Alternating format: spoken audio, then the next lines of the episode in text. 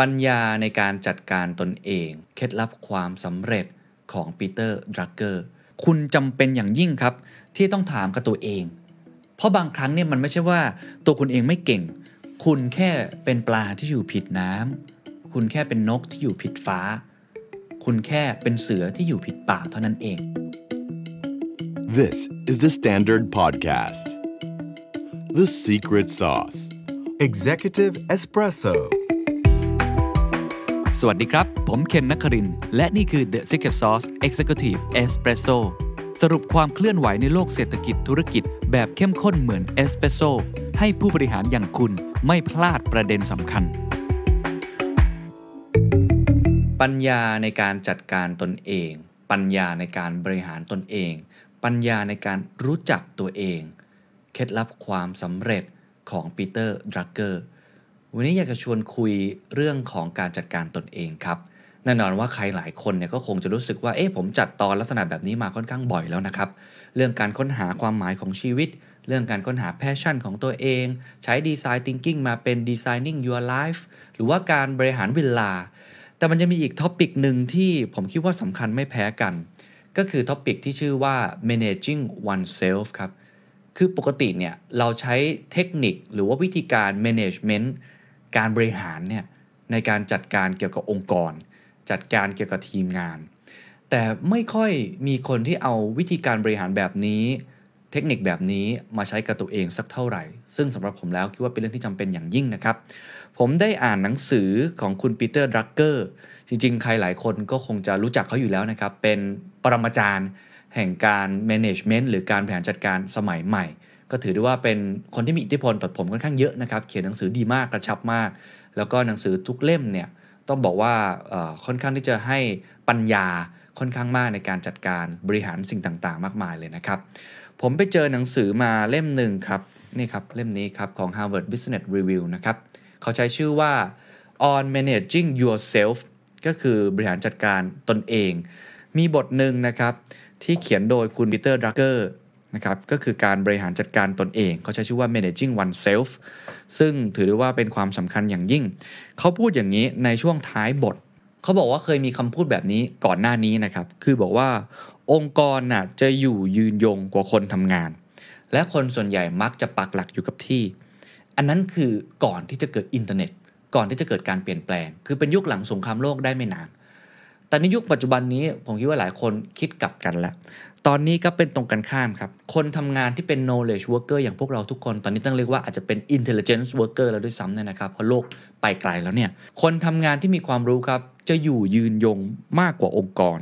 และพวกเขาก็เคลื่อนย้ายไปมาอีกด้วย ดังนั้นแล้วครับ การบริหารจัดการตนเองเนี่ยถือได้ว่าเป็นสิ่งที่สำคัญ คือคุณไม่ได้อยู่กับองค์กรไหน ยาวๆอีกแล้ว ตัวคุณเองนั่นแหละ คือองค์กรของตัวคุณเอง ผมมีคำถามนะครับหลักๆที่ มันจะอยู่ในหนังสือเล่มนี้ แล้วก็เป็นบทที่สำคัญอย่างยิ่งนะครับ เดี๋ยวคุณผู้ชมแล้วก็คุณผู้ฟังลองคิดภาพตาม ผมจะขึ้นเป็น text เอาไว้ให้ ไม่ต้องรีบตอบก็ได้ แต่ว่าตอนที่ผมถามเนี่ยลองคิดในใจนะครับ อันที่หนึ่งครับ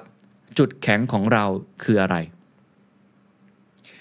ข้อที่สองครับ เราชอบเป็นผู้ฟังหรือผู้อ่านมากกว่ากัน 3. ครับ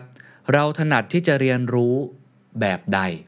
4. ครับ เราเป็นคนชอบตัดสินใจ หรือเป็นคนชอบให้คำปรึกษา 5. ครับ เราชอบทำงานกับคนอื่น หรือเราชอบทำงานคนเดียวได้ดีกว่า 6. ครับ เราเหมาะสมกับที่แบบไหน 7. ครับ เราให้คุณค่าต่อสิ่งใด และสุดท้ายครับ อะไรครับ คือสิ่งที่คุณอยากจะ contribute ให้กับสังคมคำถามที่ผมยกมาเนี่ยนะครับ มันเป็นคำถามที่หลายท่านอาจจะไม่เคยถามกับตัวเอง คือมันเป็นการได้ reflect แล้วก็รู้จักกับตัวเอง บางคนอาจจะใช้คำว่าเป็น self esteem คือตระหนักรู้ในคุณค่าของตัวเอง สิ่งนี้เป็นสิ่งที่สำคัญนะครับ ถ้าเกิดเราไม่รู้จักตัวเอง เราไม่สามารถจัดการตนเองได้ เราก็ไม่สามารถจะไปจัดการคนอื่นได้ นี่เป็นสิ่งที่ปีเตอร์ดักเกอร์พยายามโยนคำถามให้เราได้คิด ไม่แน่ใจว่าทุกท่านตอบแต่ละข้อเนี่ยอย่างไรบ้าง เดี๋ยวผมจะเล่าลงรายละเอียดนะครับว่าปีเตอร์ดรักเกอร์เนี่ยเขาพยายามจะบอกอะไรกับพวกเรา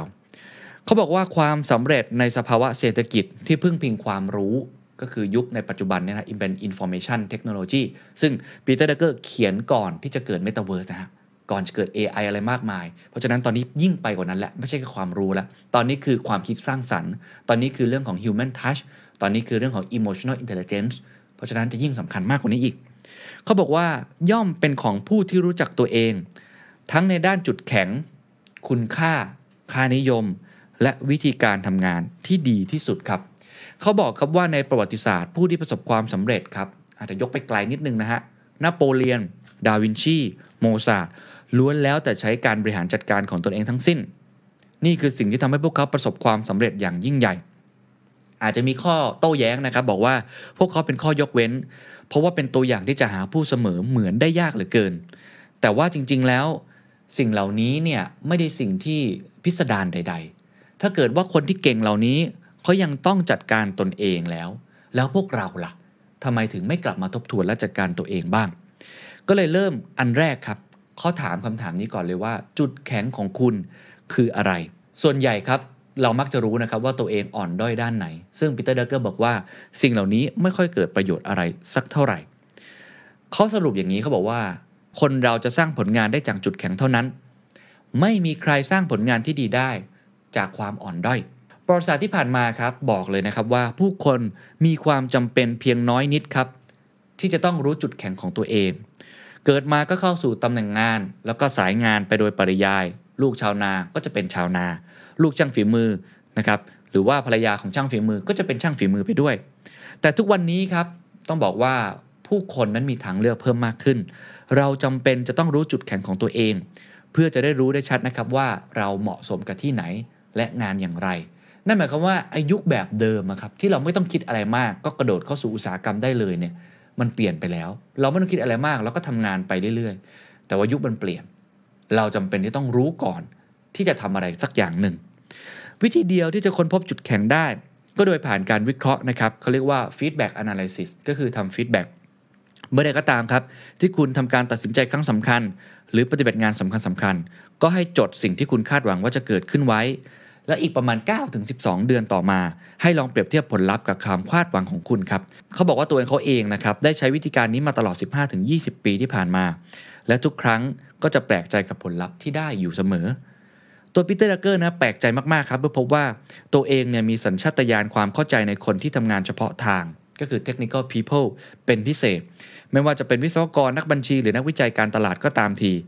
และยังชี้เห็นด้วยครับว่าตัวเขาเองนั้น ไม่ค่อยจะเข้ากันได้ดีกับคนที่มีความเชี่ยวชาญทั่วไป สักเท่าไหร่ก็คือ generalist อันเนี้ยเป็นสิ่งที่เขาได้เรียนรู้กับตัวเองว่าตัวเขาเองนะมีจุดแข็งอะไร เขาบอกว่าในเรื่องของการวิเคราะห์ผล feedback analysis แบบนี้นะครับ ไม่ใช่สิ่งใหม่ ถูกคิดค้นตั้งแต่ช่วงศตวรรษที่ 14 อยู่แล้วอันนั้นก็ใช้มาอย่างยาวนานนะครับ เพราะฉะนั้นผมอาจจะพูดต่ออีกนิดนึงนะครับว่า การที่จะรู้จุดแข็งของตัวเองเนี่ยอันดับที่ 1 คือคุณ อาจจะไม่สามารถรู้ได้ด้วยตัวเอง คือคุณอาจจะชอบทำสิ่งนี้แหละ แต่มันอาจจะไม่ใช่ทั้งหมด คุณต้องมีกระบวนการในการ feedback ว่าสิ่งที่ทำไปนะมันใช่หรือเปล่า อาจจะเป็นตัวเองเป็นคน feedback เอง หรือให้คนภายนอกเป็นคน feedback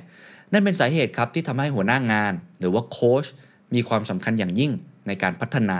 และรู้ว่าจุดแข็งของคุณคืออะไร ผมขอยกตัวอย่างตัวเองสักเล็กน้อยนะครับว่า ผมก็เพิ่งทราบนะครับว่าจุดแข็งของผมเองเนี่ยก็คือการสัมภาษณ์ ตอนแรกผมก็ไม่รู้นะฮะตอนทำงานเป็นอกองบรรณาธิการตัวเล็ก ๆ เลยนะครับ แต่ผมมารู้ก็เพราะว่าหัวหน้าผมเนี่ยหลายคนเลยที่ทำงานด้วยเนี่ยก็บอกนะครับว่าผมเป็นคนจับประเด็นได้เก่ง เป็นคนที่ถามคำถามน่าสนใจ ก็เริ่มมั่นใจขึ้นมาในตัวเอง ในขณะเดียวกันครับ ทุกครั้งที่ผมสัมภาษณ์คนเนี่ยคนที่ถูกสัมภาษณ์เนี่ยมักจะบอกผมตอนสัมภาษณ์จบ ว่าคุณสัมภาษณ์ได้ดีนะ หรือคุณเป็นคนที่อยากเรียนรู้อยู่เสมอทำให้เขาเนี่ยอยากจะตอบ คือการพูดลักษณะแบบนี้ซ้ำแล้วซ้ำเล่ามันเป็นการ confirm ว่าเฮ้ยไม่ได้บอกว่าเราเก่งนะครับ แต่เป็นการบอกนะครับว่าเออเราน่าจะมีจุดแข็งบางสิ่งบางอย่างที่ตัวเราเองอาจจะมองไม่เห็น เพราะฉะนั้นอันนี้ผมเห็นด้วยเลยครับกับปีเตอร์ดรักเกอร์ว่า คุณต้องหาจุดแข็งของตัวเองให้เจอ เมื่อเจอแล้วนะครับเขาบอกว่ามีข้อพึงปฏิบัติหลายประการที่จะตามมา ประการแรกครับ จงพุ่งเป้าไปที่จุดแข็งของคุณ ขอให้วางตัวเองไว้ในจุดที่เป็นจุดแข็ง แล้วคุณก็จะสร้างผลลัพธ์ที่ดีได้ คืออะไรที่เป็นจุดแข็งเน้นตรงนั้น อย่าไปเน้นที่จุดอ่อน ประการที่ 2 ครับ จงทุ่มเทปรับปรุงจุดแข็งเหล่านั้น การวิเคราะห์ครับจะชี้ให้คุณเห็นอย่างรวดเร็วครับว่า มีจุดไหนบ้าง ที่คุณจำเป็นต้องพัฒนาทักษะ และมีจุดไหนบ้าง ที่คุณต้องการทักษะใหม่ ๆ มันยังจะชี้เห็นถึงช่องว่างทางความรู้หรือแกลบของคุณอีกด้วย ซึ่งแน่นอนมันเป็นสิ่งที่จะเติมให้เต็มได้ ก็คือรู้แล้วว่าคุณถนัดด้านนี้ คุณแข็งด้านนี้ แต่ยังต้องการความรู้อีกมากมาย ผมเองก็ไปฝึกสัมภาษณ์มากขึ้น ฝึกอ่านหนังสือเยอะขึ้น ดูคนที่สัมภาษณ์เก่งๆ แบบนี้เป็นต้น พอรู้ว่าตัวเองเนี่ยน่าจะถนัดด้านนี้ได้นะครับ ประการที่ 3 ครับ จงค้นหาจุดที่ความหยิ่งทะนงทางปัญญาทำให้เกิดความละเลยไม่ใส่ใจ และจงเอาชนะมันให้ได้ อธิบายอย่างนี้เขาบอกว่ามีหลายคนนะครับ โดยเฉพาะคนที่มีความเชี่ยวชาญเฉพาะด้านใดด้านหนึ่งเนี่ย มักจะดูถูกความรู้ในด้านอื่น ๆ หรือมีความเชื่อนะครับว่าถ้าสมองดีแล้วไม่ต้องมีความรู้ก็ยังได้ อันนี้ก็สิ่งเป็นสิ่งที่ไม่ดีเลย คือพูดง่ายคือมีอีโก้ในสิ่งที่คุณรู้สึกว่า เออ ไม่จำเป็นที่จะต้องใช้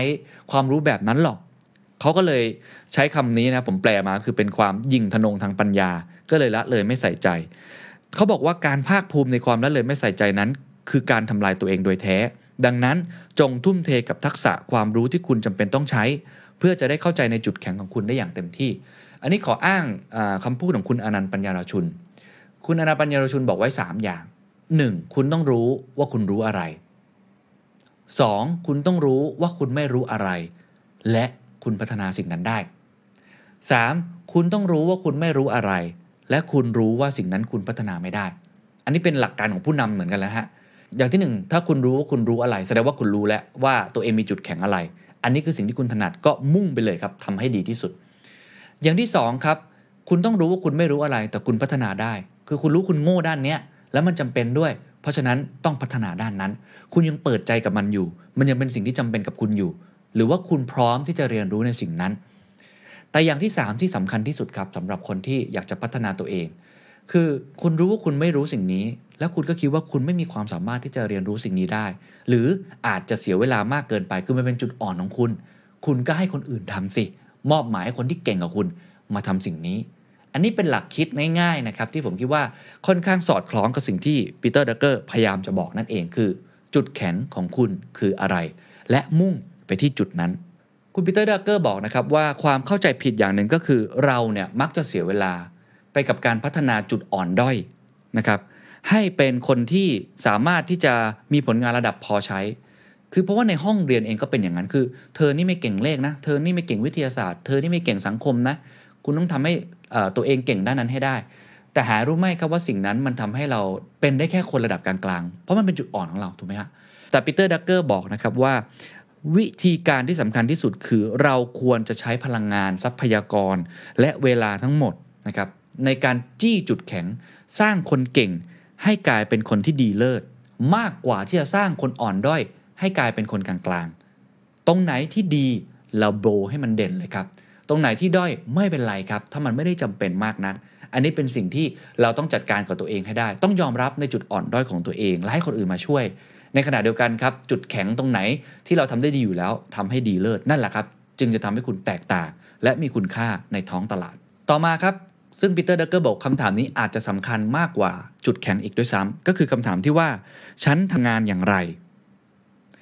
วิธีการทำงานของใครคนหนึ่งย่อมเป็นเอกลักษณ์ เหมือนจุดแข็งของเขาเช่นกัน เรื่องนี้เป็นเรื่องของบุคลิกนะครับไม่ว่าจะเป็นเรื่องของธรรมชาติ หรือการสั่งสมพัฒนาขึ้นมาก็ตามที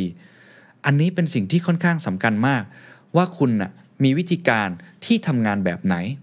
เขายกตัวอย่าง เช่น 1. ฉันเป็นนักอ่านหรือนักฟังเขายกตัวอย่างนะครับเมื่อไอเซนฮาวผู้บัญชาการของกองกำลังพันธมิตรในยุโรป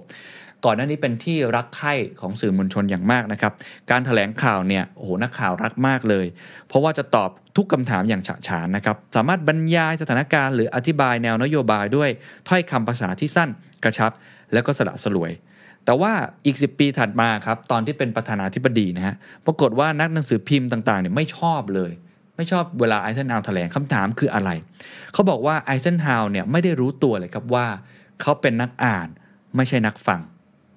คือก่อนหน้านี้ตอนที่เขาเป็นผู้บัญชาการทหารในยุโรปเนี่ยนายทหารคนสนิทเนี่ยนะครับ จะเป็นคนคอยดูแลทุกอย่าง เอาคำถามจากสื่อมวลชนนำเสนอเป็นลายลักษณ์อักษร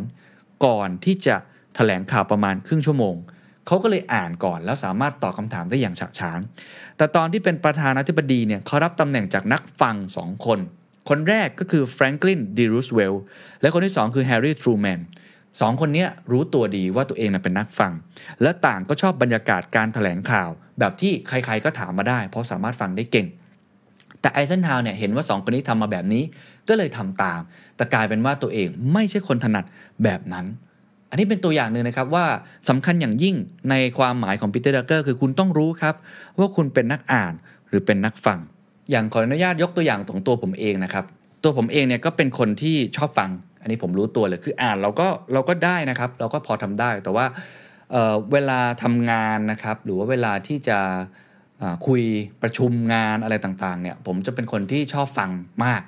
เพราะว่าผมรู้สึกว่าผมสามารถเรียนรู้ได้เร็วกว่ากระชับกว่า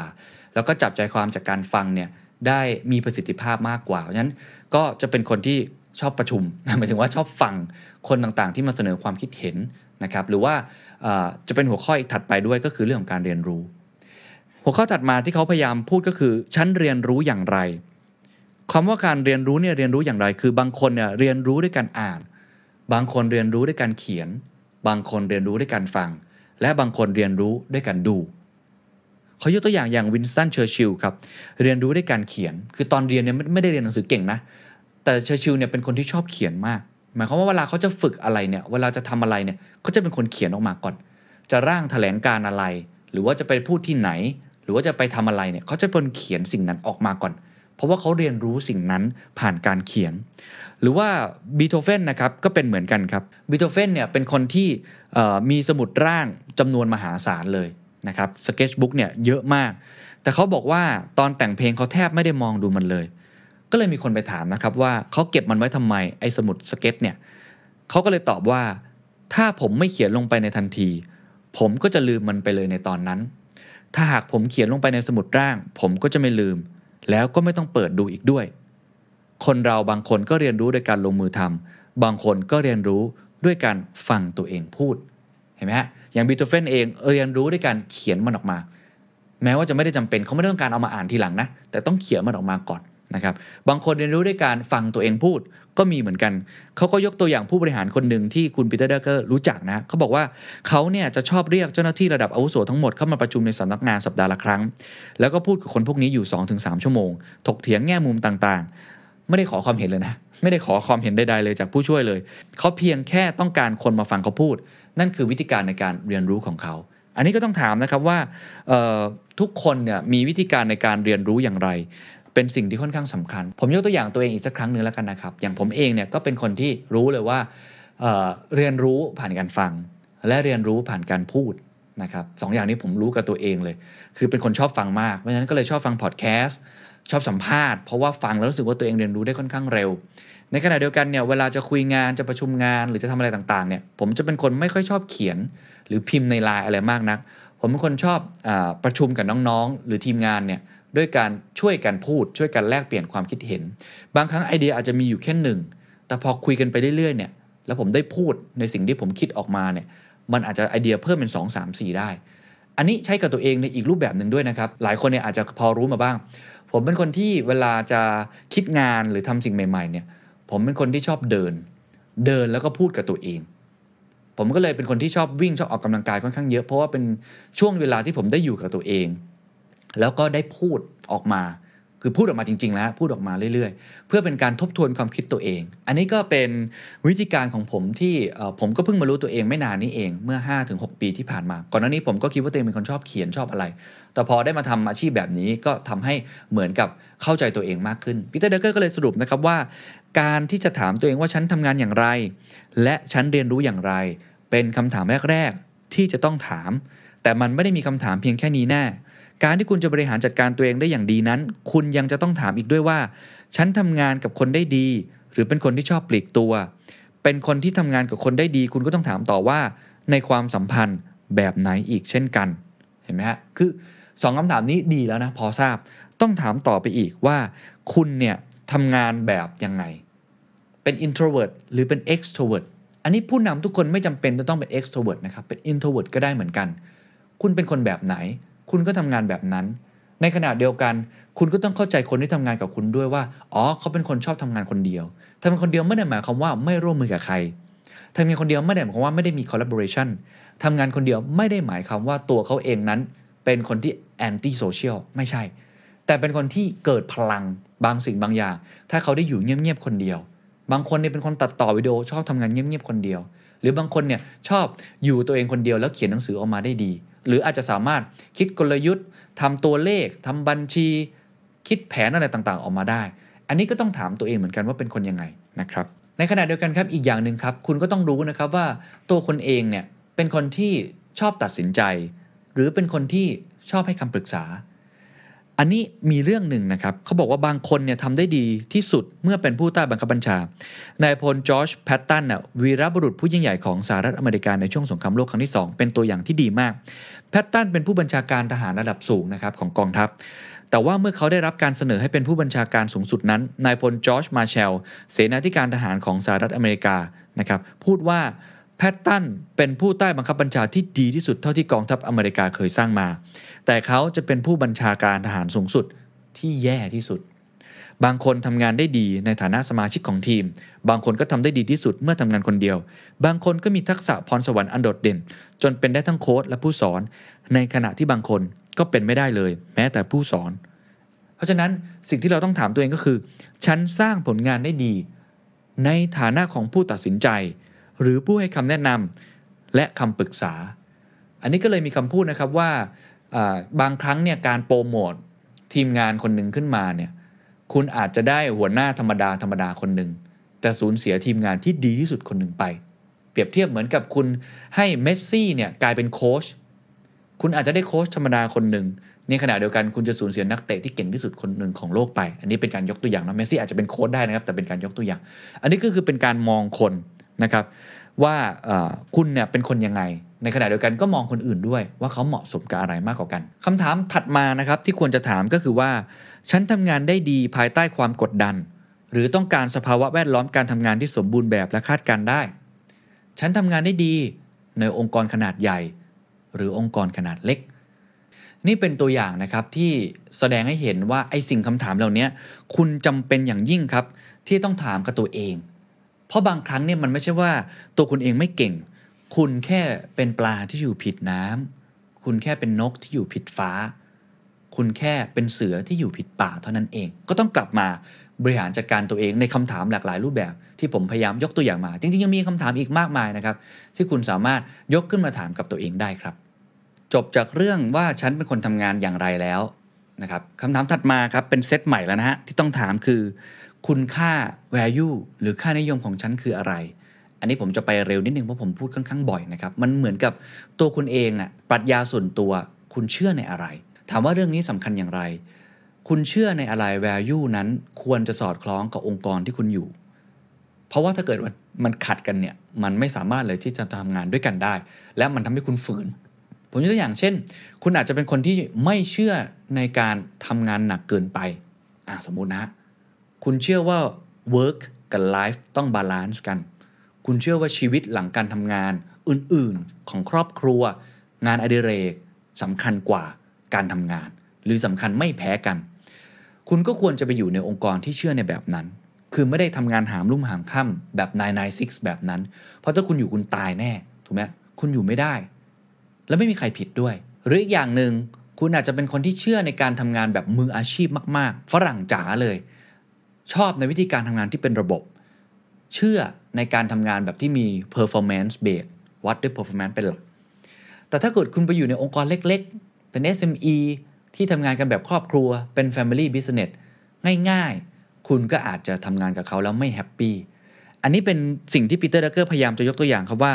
การที่เราเนี่ยเข้าใจตัวเองว่าค่านิยมของเราคืออะไร จรรยาบรรณเลยนะฮะ ของเราคืออะไร เราเชื่อมั่นในอะไร ควรจะสอดคล้องกับองค์กรที่คุณอยู่ ทีนี้พอตอบคำถาม 3 ข้อนี้ได้แล้วครับ ไม่ว่าจุดแข็งของคุณคืออะไร คุณเป็นคนทำงานอย่างไร และค่านิยมหรือคุณค่าของคุณคืออะไรคำถามถัดมาครับที่ปีเตอร์ดรักเกอร์เขาบอกให้ถามก็คือ ฉันเหมาะกับที่แบบไหนคือ belonging อะฉันฉันเป็นที่ไหนอะฮะฉัน belong to อะไรอันเนี้ยมันก็จะเป็นคำถามที่คุณสามารถที่จะคิดต่อได้ เช่น คุณอาจจะบอกว่า ฉันเหมาะกับที่ที่อยู่กับธรรมชาติ เพราะฉันเป็นคนเชื่อในเรื่องของธรรมชาติ ฉันทำงานแบบนี้ ฉันเหมาะสมแบบนี้ คุณก็ทำงานในลักษณะแบบนั้น ฉันเหมาะกับการทำงานในเมืองมากกว่า อาจจะเป็นแบบนั้นก็ได้ เหมาะกับองค์กรลักษณะแบบนี้ องค์กรที่ flat flat หน่อย ไม่มี hierarchy หรืออาจจะชอบองค์กรที่มี hierarchy นิดนึงสัก 3-4 ขั้น เพื่อทำให้คุณนั้นสามารถแบ่งเวลาได้ องค์กรที่ทำงานเป็น routine หรือองค์กรที่ทำงานเป็น project องค์กรที่เชื่อในเรื่องของผู้นำมาก ๆ หรือองค์กรที่เชื่อในเรื่องของตัวระบบมาก องค์กรที่มี process ชัดเจน safety ต้องมี หรือองค์กรที่หลวมๆหน่อย loose loose ใช้ความคิดสร้างสรรค์เป็นหลัก คุณก็พอที่จะรู้กับตัวเอง แต่คุณต้องถามนะครับว่าฉันเหมาะกับที่ไหน เพราะถ้าเกิดคุณไม่ถามเนี่ยคุณก็จะเวลาหางานหรือว่าการที่อยู่ที่ไหน มันเหมือนกับคุณไม่ได้รู้จักตัวเองมากพอ ตัวคุณเองก็จะไม่มีหลักให้ยึดนั่นเองนะครับซึ่งอันนี้ผมอาจจะยกตัวอย่างตัวผมเองก็ได้เนาะอย่างตัวผมเองเนี่ยผมชอบความยืดหยุ่น ผมชอบ free and flow ผมเคยเล่าไว้แล้วใช่ไหมฮะชอบอิสระ แล้วผมก็ชอบให้ทุกคนได้มีความคิดสร้างสรรค์ในมุมของเขาเอง ผมไม่ชอบกฎระเบียบอะไรเยอะมาก ผมชอบแต่งตัวสบายๆ ผมชอบอะไรที่เราสามารถออกแบบชีวิตของตัวเองได้ ในขณะเดียวกัน ผมก็ชอบการทำงานที่เป็นระบบ ก็มีโอกาสได้สร้างองค์กรแบบที่ผมรู้สึกว่าผมเหมาะ และคิดว่าคนอื่นเนี่ยน่าจะชอบแบบนี้ด้วยก็คือองค์กรอย่าง The Standard แล้วก็สร้างองค์กรมันเป็นแบบนั้นทำงานแบบไม่ได้มีกฎระเบียบชัดเจน แต่ก็มีระบบบางสิ่งบางอย่างที่ยังวัดผลได้ มันก็มีข้อดีข้อเสียนะครับ ไม่ได้บอกว่าดีทั้งหมด แต่ว่าเรารู้สึกเราเหมาะกับแบบนี้ หรือตัวผมเองเนี่ยก็ไม่ได้ชอบองค์กรขนาดใหญ่ ผมเคยอยู่องค์กรขนาดใหญ่แบบข้ามชาติมาเหมือนกัน แล้วก็รู้สึกว่าไม่ไม่ได้เหมาะกับตัวเอง ไม่ได้แฮปปี้มากนักแล้วก็ไม่ชอบงานรูทีนแบบนี้เป็นต้น ก็รู้สึกว่าเออฉันเหมาะกับที่แบบนี้แหละทำงานเวลาไหนก็ได้ จะดึกมากก็ได้ จะเช้ามากก็ได้ หรือว่าองค์กรที่ไม่ได้ใหญ่เกินไป พยายามควบคุมคนให้ไม่เยอะเกินไป อันนี้ก็เป็นตัวอย่างหนึ่งที่พอรู้แล้วเนี่ยมันก็สามารถจัดการด้วยได้ด้วยตัวเอง แล้วก็ทำให้ดึงดูดคนที่เขาน่าจะคิดคล้าย ๆ กันกับเราเข้ามาด้วยนะครับพอรู้ว่าฉันเหมาะกับที่ไหนแล้ว จุดแข็งคืออะไร ฉันทำงานอย่างไร คุณค่าของฉันคืออะไรคำถามถัดมาที่ต้องถามครับ คือฉันควรจะมุ่งมั่นทุ่มเทอะไรบ้าง พอรู้ทั้งหมดแล้ว อันนี้จะเป็นเส้นทางไปหลังจากนี้แล้วเพราะว่าคุณต้องใช้ชีวิตอยู่การทำงานค่อนข้างมากนะครับเขาบอกว่าต้องตอบคำถามพื้นฐาน 3 ประการนี้ครับหนึ่งครับสิ่งที่สถานการณ์นั้นต้องการคืออะไร 2. ด้วยจุดแข็งวิธีการทำงานและค่านิยมของฉันนี้ ฉันจะสามารถอุทิศตัวมุ่งมั่นอย่างเต็มที่กับสิ่งที่ต้องทำอย่างไรบ้าง และสุดท้ายครับฉันจะต้องบรรลุผลลัพธ์อะไร จึงจะสร้างความแตกต่างได้ อะอันนี้ก็เป็นสิ่งหนึ่งที่สามคำถามที่ควรจะถามนะครับ ส่วนคำถามที่เป็นกรณีส่วนใหญ่ว่าจะบรรลุที่ไหนอย่างไร จะสร้างความแตกต่างได้ยังไงนั้นคำตอบจะต้องมาจากการผสมผสานอีก 3คำถามครับ 1. ประการแรกครับ เขาบอกว่าผลลัพธ์นั้นควรยากที่จะบรรลุได้ ก็คือควรจะตั้งเป้าไว้สูง เพื่อให้มีการขว่คว้า ประการที่2ครับผลลัพธ์นั้นควรจะเปี่ยมด้วยความหมาย ก็คือควรจะเป็นสิ่งที่สร้างความแตกต่าง และประการสุดท้ายครับผลลัพธ์นั้นควรจะเป็นสิ่งที่มองเห็นได้นะครับไม่ว่าจะเป็นเรื่องของวัดผลได้จะทำอะไรเริ่มตรงไหนอย่างไรกำหนดเวลาเสร็จเมื่อไหร่ มันก็จะทำให้คุณสามารถทุ่มเทกับสิ่งนั้นได้ อันนี้ก็ขออนุญาตยกตัวอย่างตัวอีกสักเล็กน้อยเนาะพอผมรู้แล้วเนี่ยว่าผมเชื่อในอะไร ผมทำงานแบบไหน ผมเรียนรู้อย่างไรเนี่ยผมก็รู้ว่าตัวเราเองเนี่ย สิ่งที่ต้องการมากที่สุดก็คือเราอยากจะเปลี่ยนแปลงสังคมใช่ไหมฮะ เราอยากจะ stand up for the people ตามค่านิยมของ the standard เลยตาม core value ของเรานะครับ ก็เลยอุทิศในสิ่งนี้นะครับ แล้วก็เอาองค์กรทุกคนเนี่ยมาอุทิศด้วยกัน ให้ความรู้คนให้ความเข้าใจ นะครับลดความขัดแย้งสร้างความเข้าใจในสังคม หรือเปลี่ยนแปลงสังคมผ่านนวัตกรรม ความคิดสร้างสรรค์พัฒนาตัวเองอะไรแบบนี้นะครับ มันก็เลยเป็นผลลัพธ์ที่ผมต้องบอกเลยมันยากมากนะในการเปลี่ยนแปลงสังคมประเทศไทยเนี่ยให้มันดีขึ้น มันเปลี่ยนความหมายแน่นอนมันสร้างความแตกต่างนะครับแต่ว่ามันก็เป็นสิ่งที่วัดผลได้นะบางหลายหลายครั้งเนี่ยเวลาผมทำพอดแคสต์หรือว่าใครหลายคนทำข่าวนะครับน้องๆในทีมเนี่ยเราก็จะมีเป้าของเรานะครับว่าเราทำไปเพื่ออะไร เราเริ่มอย่างไร และวัดผลอย่างไรในเวลาแต่ละช่วง ผมทำ Standard Economic Forum มันก็วัดผลได้ใช่ไหมครับ ผมทำพอดแคสต์แต่ละตอนผมก็รู้ว่ามันวัดผลได้อย่างไร การเปลี่ยนแปลงที่เกิดขึ้นมันมีอะไรบ้าง เราก็จะมีการมารีวิวกันตรงนี้ด้วยนะครับ ส่วนรองสุดท้ายครับ เมื่อเราทราบทั้งหมดแล้วก็จะเริ่มพูดถึงคนอื่นบ้างแล้ว คือความรับผิดชอบต่อความสัมพันธ์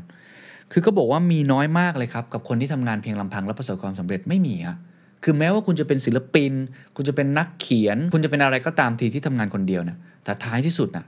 คุณเองก็ต้องมี interact กับคนอื่นอยู่ดี ถูกไหมต้องมีความสัมพันธ์กับคนอื่นอยู่ดี นักเขียนก็ต้องคุยกับ บ.ก. คุยกับ art คุยกับ proof นะครับศิลปินนักร้องคุณก็ต้องคุยกับ sound engineer sound design โปรดิวเซอร์ยังไงคุณก็ต้องเป็นอย่างนั้นอยู่แล้ว เขาเลยบอกว่าคุณจัดการตัวเองและคุณก็ต้องจัดการคนอื่นด้วย 2 ประการด้วยกันนะครับ อันที่1ครับการยอมรับความจริงที่ว่าคนอื่นๆ ก็มีความเป็นปัจเจกบุคคลเหมือนคุณเช่นกัน พวกเขา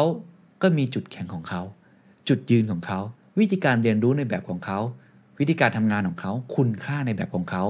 คุณต้องเข้าใจเขาและทำงานด้วยกันได้ เขาชอบฟังนี่มากกว่าชอบอ่านนี่ เขาเป็นคนชอบตัดสินใจมากกว่าที่ให้คำแนะนำเนี่ยอันนี้เป็นสิ่งหนึ่งที่คุณต้องเข้าใจคนรอบข้าง โดยเฉพาะคนที่เป็นผู้นำหรือหัวหน้า ต้องเข้าใจลูกทีมของตัวเองทั้งหมด และทำงานร่วมกับเขาได้ หรือคนที่เป็นลูกน้องก็ต้องเข้าใจหัวหน้าว่าหัวหน้าเป็นคนยังไง มันถึงจะราบรื่น ประการที่สองครับเขาบอกว่า การรับผิดชอบต่อการสื่อสารครับ คือทุกครั้งเนี่ย ที่เวลามีการทำงานกันส่วนใหญ่เราจะทะเลาะกัน เพราะว่าเราสื่อสารไม่ดี คือเราไม่ได้บอกครับว่าเราเป็นคนยังไงปีเตอร์ ดรักเกอร์เน้นย้ำเรื่องนี้มากว่า สิ่งสำคัญที่สุดนะครับ คุณควรจะบอกนะครับว่าคุณเป็นคนยังไง เช่น ผมเก่งเรื่องนี้ ผมมีวิธีการทำงานแบบนี้ ค่านิยมของผมเป็นแบบนี้ ผมวางแผนว่าจะทุ่มเทเอาใจใส่เรื่องนี้ คาดหวังว่าจะได้ผลลัพธ์ตามนี้เขาบอกว่าเมื่อไหร่ก็ตามที่พูดแบบนี้ คนที่ได้ยินแบบนั้นก็จะบอกว่านี่เป็นประโยชน์มากเลยทำไมไม่บอกผมก่อนหน้านี้ อันนี้ถ้าไปอ่านตำราผู้นำก็จะบอกเหมือนกันว่า คุณควรจะบอกสิ่งที่คุณคาดหวังกับลูกน้องของคุณ แล้วก็บอกตัวตนของคุณด้วย คือการโอเพนในสิ่งที่คุณเป็น อันนี้ค่อนข้างมีประโยชน์มากนะครับ แล้วผมคิดว่าจริง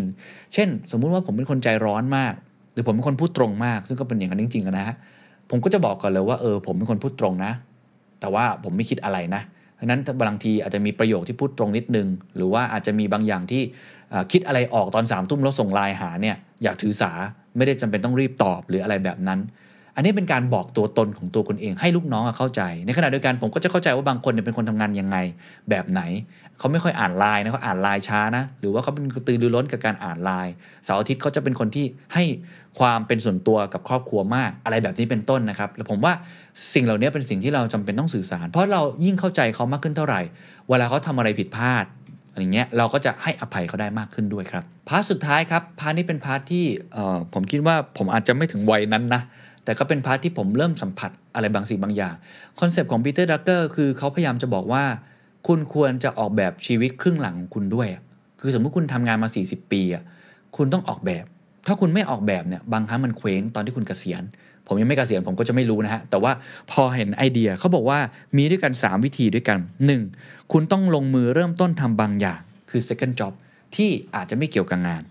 2. เตรียมชีวิตครึ่งหลังของคุณด้วยการพัฒนาวิชาชีพคู่ขนาน คือเมื่อกี้คือเริ่มต้นทำสิ่งบางบางสิ่งบางอย่างนะ แต่อันที่ 2 คือมีอาชีพบางสิ่งบางอย่างเลยที่คุณคิดว่า เออ เป็นอาชีพที่คุณก็รักเหมือนกันนะแล้วคุณก็ชอบเหมือนกันนะครับสามบุกเบิกงานด้านสังคมอันนี้มันเป็น 3 มุมที่ ทำให้ชีวิตของคุณมีความหมายมากขึ้น ในกรณีที่งานของคุณนั้นน่ะมันจบลง เช่น คุณต้องเกษียณและการเป็นผู้บริหารของคุณ การทำงานของคุณมันหมดวัยของคุณและ นักฟุตบอลไม่ได้เตะฟุตบอลอีกต่อไปแล้ว นักเขียนไม่อยากจะเขียนอีกต่อไปแล้ว หัวหน้าบางคนไม่อยากจะเป็นหัวหน้าแล้วรับผิดชอบไม่ไหว ใช้พลังงานตัวเองเยอะเกินไปแล้ว หรือผมอัดพอดแคสต์ผมก็อาจจะต้องคิดแผนสำรองของผมไว้บ้างเขาบอกครึ่งหลังชีวิตเนี่ยควรจะคิดจาก3มุมเมื่อกี้1คุณชอบทำอะไรอื่นๆอีกบ้าง ลองหากิจกรรมอย่างอื่นทำบ้าง ลงมือเริ่มต้นทำบางสิ่งบางอย่างที่อาจจะไม่เกี่ยวกับงานของคุณ ไปจัดดอกไม้ไหมไปเล่น surf ไหมหรือไปสนใจเรื่องอื่นๆ การออกกำลังกาย แล้วสิ่งนั้นพอที่จะเป็นอาชีพของคุณได้ไหมก็คืออย่างที่ 2 มีอะไรที่เป็นวิชาชีพคู่ขนานได้ไหมนะครับอย่างตัวผมเองเนี่ยผมก็จะเริ่มรู้แล้วว่าเออผมชอบอะไรที่เกี่ยวกับสุขภาพนะ ผมชอบ surf นะ ก็ไม่แน่เหมือนกันมีหลายคนก็คงเคยทักผมมาว่า เอ้ย อยากทำแบบอยากจะใช้ชีวิตแบบไหน ผมก็เคยคิดเล่นๆเหมือนกันนะครับว่าเออผมอยากจะอยู่ในพื้นที่โล่งๆแล้วก็อาจจะทำงานเล็กๆน้อยๆอัดพอดแคสต์อยู่นะ แต่ว่าอัดพอดแคสต์ที่ไหนก็ได้อาจจะเป็นอย่างนั้นก็ได้นะครับ ในขณะเดียวกันก็อาจจะทำอาชีพเสริมเล็กๆน้อยๆเกี่ยวกับธุรกิจที่ผมชอบก็คือเซิร์ฟสมมตินะฮะอันนี้สมมติเฉยๆอาจจะเป็นแบบนั้นก็ได้ก็อาจจะดี แล้วก็อันที่สามครับซึ่งผมคิดว่าค่อนข้างสำคัญก็คือ การบุกเบิกงานด้านสังคมเขาบอกว่าการที่เราทำงานด้านสังคมเนี่ยมันจะเป็นการตอบแทนสังคมด้วย ซึ่งไม่ควรที่จะคิดในลักษณะที่ทำงานจบแล้วค่อยไปทำแต่คุณต้องฝึกทำตั้งแต่ตอนนี้ เช่น สมมติอายุ 30 กว่าเนี่ยลองเริ่มต้นทำงานเพื่อสังคมบ้าง เขายกตัวอย่างเช่น มีวิศวกรเก่งๆ อายุ 45 ปีครับ ไม่ได้รับการเลื่อนตำแหน่ง แต่เขาเพิ่งมารู้ตอนอายุ 42 นะว่า เธอจะไม่ได้รับตำแหน่งศาสตราจารย์ในมหาวิทยาลัยใหญ่ แม้ว่าจะมีคุณสมบัติก็พร้อมก็ตามทีต้องถือว่าเคว้งเหมือนกัน คือไม่ได้เตรียมตัวมาก่อนนะครับเขาก็เลยยกตัวอย่างอีกท่านหนึ่งนะครับ เขาบอกว่ามีทนายความท่านหนึ่งครับ เป็นที่ปรึกษาด้านกฎหมายให้กับบริษัทธุรกิจยักษ์ใหญ่ เขาเนี่ยได้บุกเบิกสร้างโรงแรมต้นแบบ ในรัฐที่เขาอยู่ เริ่มเป็นอาสาสมัครด้านกฎหมาย ให้กับโรงเรียนพวกนั้นตั้งแต่อายุประมาณ 35 ปี ได้รับเลือกเป็นกรรมการโรงเรียนตอนอายุ 40 และตอนอายุ 50 เมื่อเขามั่งคั่งแล้ว เขาก็เริ่มสร้างโรงเรียนต้นแบบของตัวเอง อย่างไรก็ตามครับ เขายังคงทำงานเกือบจะเต็มเวลา ในฐานะหัวหน้าคณะที่ปรึกษาในบริษัทที่เขาร่วมก่อตั้ง เมื่อครั้งยังเป็นทนายหนุ่ม คือกำลังจะบอกว่า แม้ว่าจะเริ่มตั้งโรงเรียนหรือไอ้ทำงานเพื่อสังคมหรืออาชีพที่2เนี่ยตอนอายุ 50 แต่มันมีหน่ออ่อนๆ ที่เขาเริ่มทำตั้งแต่อายุ 30 อยู่แล้ว ก็ควรจะคิดในสิ่งนี้ด้วย ไม่เช่นนั้นก็จะเป็นเหมือนวิศวกรคนเมื่อกี้นะที่พอไม่ได้รับการโปรโมทนะเป็นตำแหน่งศาสตราจารย์ในมหาวิทยาลัยใหญ่เนี่ยก็ถือได้ว่าค่อนข้างที่จะเคว้งพอสมควรเลย เพราะว่าไม่ได้เตรียมตัวไว้ก่อนนะครับส่วนสุดท้ายครับเขาก็เลยทิ้งท้ายอย่างนี้นะครับเขาบอกว่า ในสังคมแห่งความรู้นะครับก็คือสังคมที่ไม่ได้ทำงานแบบใช้แรงงานอย่างเดียว แต่ตอนนี้ใช้ความคิดสร้างสรรค์ด้วยนะฮะ AI เข้ามานะก็แอดวานซ์ไปอีกเนาะเขาบอกว่าเราคาดหวังให้ทุกคนประสบความสำเร็จ ซึ่งก็เป็นสิ่งที่เป็นไปไม่ได้อย่างชัดเจน ก็คือมันไม่ได้ทุกคนจะประสบความสำเร็จสำหรับคนจำนวนมากแล้ว ขอแค่ไม่ล้มเหลวก็ดีแล้ว ที่ไหนมีความสำเร็จที่นั่นก็ต้องมีความล้มเหลว อันนี้คือสัจธรรมถูกไหมไม่ใช่ทุกคนจะประสบความสำเร็จ เพราะฉะนั้นเขาก็เลยบอกอย่างนี้ครับว่า สิ่งจำเป็น สำคัญอย่างยิ่งยวดสำหรับทุกๆ คน รวมถึงครอบครัวของแต่ละคนด้วยก็คือ การมีพื้นที่เพื่อให้เขาสามารถมุ่งมั่นทุ่มเทอะไรบางอย่าง ให้ตัวเขาเองเนี่ยได้สร้างความแตกต่าง และให้เขามีความสำคัญขึ้นมา นอกเหนือจากงาน นั่นหมายถึงการหาพื้นที่แห่งที่ 2 ไม่ว่าจะเป็นวิชาชีพที่ 2 วิชาชีพคู่ขนาน หรืองานบุกเบิกด้านสังคม ที่ทำให้เขานั้นมีโอกาสเป็นผู้นำเป็นที่นับถือ และเป็นที่ประสบความสำเร็จได้เช่นเดียวกัน อันนี้เป็นการสร้างทางเลือกอีกทางหนึงเป็น second job ก็เป็นไปได้ คือไม่ได้จำเป็นที่จะทำทำงานนั้น แล้วประสบความสำเร็จอย่างเดียวคนเราก็มีหลายทางเลือก มีหลายเป้าหมาย มีหลายความมุ่งมั่นได้ เช่นเดียวกัน ผมสรุปทิ้งท้ายอีกสักครั้งหนึ่งนะครับว่าคำถามที่คุณควรจะถามกับตัวเอง และคุณควรจะทำอย่างยิ่งในความหมายของคุณปีเตอร์ ดรักเกอร์ครับ อันที่ 1 จุดแข็งของคุณคืออะไร อย่าลืมใช้การ feedback อันที่ 2 ฉันทำงานอย่างไร ซึ่งฉันทำงานอย่างไร แยกย่อยได้อีกครับ ฉันเป็นนักอ่านหรือเป็นนักฟัง ฉันเรียนรู้อย่างไร ผ่านการเขียน ผ่านการฟัง ผ่านการดู ฉันเป็นคนที่ชอบให้คำปรึกษา หรือเป็นคนที่ชอบตัดสินใจ ฉันทำงานได้ดีภายใต้ความกดดัน หรือต้องการสภาวะแวดล้อมการทำงานที่สมบูรณ์แบบและคาดการได้ ไม่ชอบเสี่ยงมาก ไม่ชอบงานที่มันสวิงสวายตลอดเวลา ฉันทำงานได้ดีในองค์กรใหญ่หรือองค์กรเล็ก และหลังจากนั้นครับถามต่อครับ ค่านิยมของคุณคืออะไร คุณค่าที่คุณยึดถือคืออะไร มันสอดคล้องกับองค์กรที่คุณอยู่หรือไม่คำถามถัดมาครับ ฉันเหมาะกับที่แบบไหน ฉันควรจะมุ่งมั่นทุ่มเทอะไรบ้าง และลองสุดท้ายครับ ความรับผิดชอบต่อความสัมพันธ์ คุณควรจะ ยอมรับความจริงว่าคนอื่นก็มีจุดแข็งการจัดการตัวเองเหมือนกัน และสื่อสารในสิ่งที่คุณเป็นอยู่บ่อยๆ และท้ายที่สุดครับครึ่งหลังของชีวิตคุณครับ ลองคิดถึงวิชาชีพที่ 2 การทำงานเพื่อสังคม เพื่อที่จะได้มีความหมายอื่นๆ นอกเหนือจากเรื่องงานด้วย ก็หวังว่าตอนนี้จะทำให้ใครหลายคนนั้นได้กลับมาทบทวนความคิดของตัวเอง แม้ว่าบทความนี้จะเขียนตั้งแต่ 23 ปีที่แล้วตั้งแต่ปี 1999 แต่ก็ยอมรับนะครับว่ายังคลาสสิกอยู่ อาจจะมีการต้องปรับเพิ่มบ้าง ในบริบทใหม่ๆของสังคม เทคโนโลยีที่พัฒนาไป แต่อย่างน้อยที่สุดครับ ผมเชื่อว่าคำถามเหล่านี้ถ้าเราถามกับตัวเองบ่อยๆ และได้รู้จักตัวเอง เราก็น่าจะเป็นคนที่จัดการตัวเองได้ดีขึ้น แล้วก็มีโอกาสครับที่จะประสบความสำเร็จ สวัสดีครับ